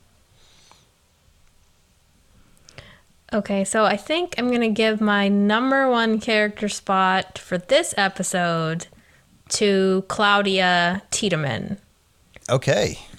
Because she is just a boss bitch. I mean, she's awesome. She just comes in and I don't know, you she's kind of that uh, picture of working woman, right? You know, I mean, yeah, yeah. I mean, she's stylish, she's smart, she's can she can spelunk down a rope. and they even showed us like a like a little bit of her being kind you know, to Tronte. Yes. Because if it wasn't for that, we would have only seen her being kind of stern and kind of bossy. But when we see that little bit of her too, it kind of adds to her character that, you know, she's you nice Helge, to the underlings. Right? Hmm? You mean Helge? Yeah, I'm sorry. Yeah, Helge. That's right. That's yeah. right. Yeah, yeah Tron. I don't know about that situation. That's a different deal. I'm talking about the, the, the janitor. Okay. yeah. All right. So what about your what about least, your uh, villain of the episode? Yeah, there really is no like big major villain, anybody that really pissed me off. But um, I just I didn't get the best vibes in the world from our police officer here. Um, what did what, what did he say his name was? Egon. Egon. Yeah. Um, not necessarily that I hated him or anything, but it seems like he's the he's a pretty clear front runner for most unpleasant person this episode. Um, you're right about the way he does his job fine. He's he's really looking for clues. He's following leads. He's doing his thing. But he's drinking on the job. He's, you know, leaving Mikkel alone in the police station. Probably shouldn't do that. I don't know. Just kind of get the vibe. He's just kind of a mess. Hmm. Okay. I'm giving my bozo, my bozo award. That's what I'm gonna call it from now on. Maybe Okay. I'm gonna give it to Katharina. Katharina. Oh, okay. Yeah, she was kind of. Yeah, because she was Can I change my answer? too late. No, no. I think I think you picked a good one um, too with with Egon, but I don't know. I didn't like. You know, I'm very protective of, of Mikkel, and I I don't like the way that she pushed around a little kid. Yeah. And she blamed she like accused him of being on acid. that was a pretty funny one. Just unnecessary, unnecessary stuff. Oh, she said Yeah. the F word too, like when she was talking about her principal. That wasn't too cool either. Yep, she's shown herself to be all kinds of things in that in that scene. Yeah. Yeah, solid choice, man. I've kind of forgotten about her, That's but and that's Ulrich's dream woman. I know. Yeah, he's loving her. Wait, did she pick him up on the motorcycle or did he pick her up on the motorcycle? I forgot she, that part. She brings the the scooter or moped over his house. Okay, yeah, so she's the she's a cyclist. So that shows that she's even more of like a bad girl. she's riding a motorcycle around. I don't know. I'm grasping Yeah. at straws. Isn't that interesting that she became principal? Yeah, she doesn't seem the principal type. Ulrich doesn't seem the police officer type. These are um I don't know. It's telling of Yeah. their characters, I guess. I hope we see some I mean, obviously we're going to see some big changes and that's what we like to see in shows is characters change and morph and learn and grow. Oh, I I think they definitely will. I'm very interested to see how you'll feel about these characters. Me too. The farther we go along. Same here because I, I have very scattered memories of uh, the second half of season two and pretty much all of season three um, kind of befuddled me. Um, like I said, I got lost somewhere halfway through um, season two and never recovered, but I kept watching the show out of habit, even though I was very confused about what I was watching. So from our start here, it's going to be smooth sailing. I got you. Hmm. Yeah. I think the only thing I want to say, and we've, we're running long, so we aren't going to talk about this too much, but I did tell Steve I was going to start talking more about colors as we go along. Oh, we didn't get to do a lot yeah. of that today, but we've got red, a lot of red in this episode. And so I'm actually wearing a red, my closest thing to a red shirt. I don't own a lot of red. But uh, as we watch the show, we're gonna follow these colors and see if we if they if we think they mean anything. I think you did a Yeah. good job of pointing those colors out. You pointed out the red lipstick, the red dress, the blue. Um, the yellow is ob- the yellow is the most obvious colors that we're seeing. Um, you mentioned the chair and the yellow raincoat, but you also mentioned the yellow cup. Um, something else yellow that I overlooked.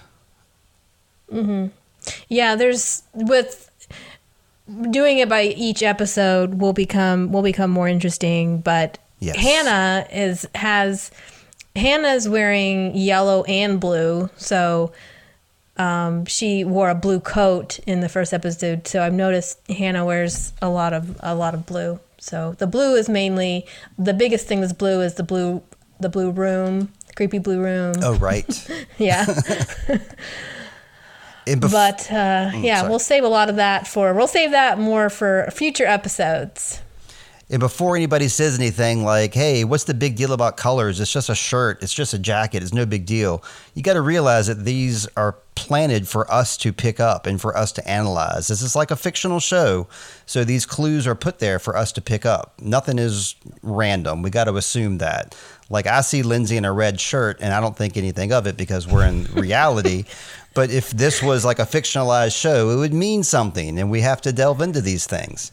So I'm gonna. I support you uh, delving into these subjects. Plus, the show, you know, remember the show is called Dark, and Winden is a very bleak and gray town. So these Mm. colors really stand out. And one one thought you could have is, well, it just looks nice. It's pretty pictures. But th- this being Bo a Bo and Jantje production, we know Mm-hmm. that everything has significance. So we want to just follow those colors and see if we can come up with any any theories. And there's theories online if you if you want to start getting into those. But we're Steve and I are going to approach this on a clean a clean slate as much as we can and come up with our own theories, or maybe we'll find the same theory as somebody else, but we'll get to it in our own way. I'll only counter with don't look at other theories online. Just listen to me and Lindsey's theories. only check out Sweet Child of Time in one of my stories. That's where you're going to find us. Um, you found the best. Why do you need the rest? Exactly. well, we got to wrap up. We've gone well over two hours now. Um, but Lindsey, another great one. I can't wait, wait to watch episode four. I'm not going to do it now. It's too late at night to watch episode mm-hmm. four, but I will see you next week with episode four, Lindsey. Hope All you right. always find water and shade, Lindsey. Steve, I hope you find water, shade, and some Yugoslavian meatballs. Oh boy, I'm a vegetarian. Can you please make them with tofu instead? sure, sure. Any we we might we don't know what the meat is again, so it can be made of anything. Well, it's got to be seitan or tofu, or it's not for me. Thank you, Lindsey. Until next week. Bye. Bye.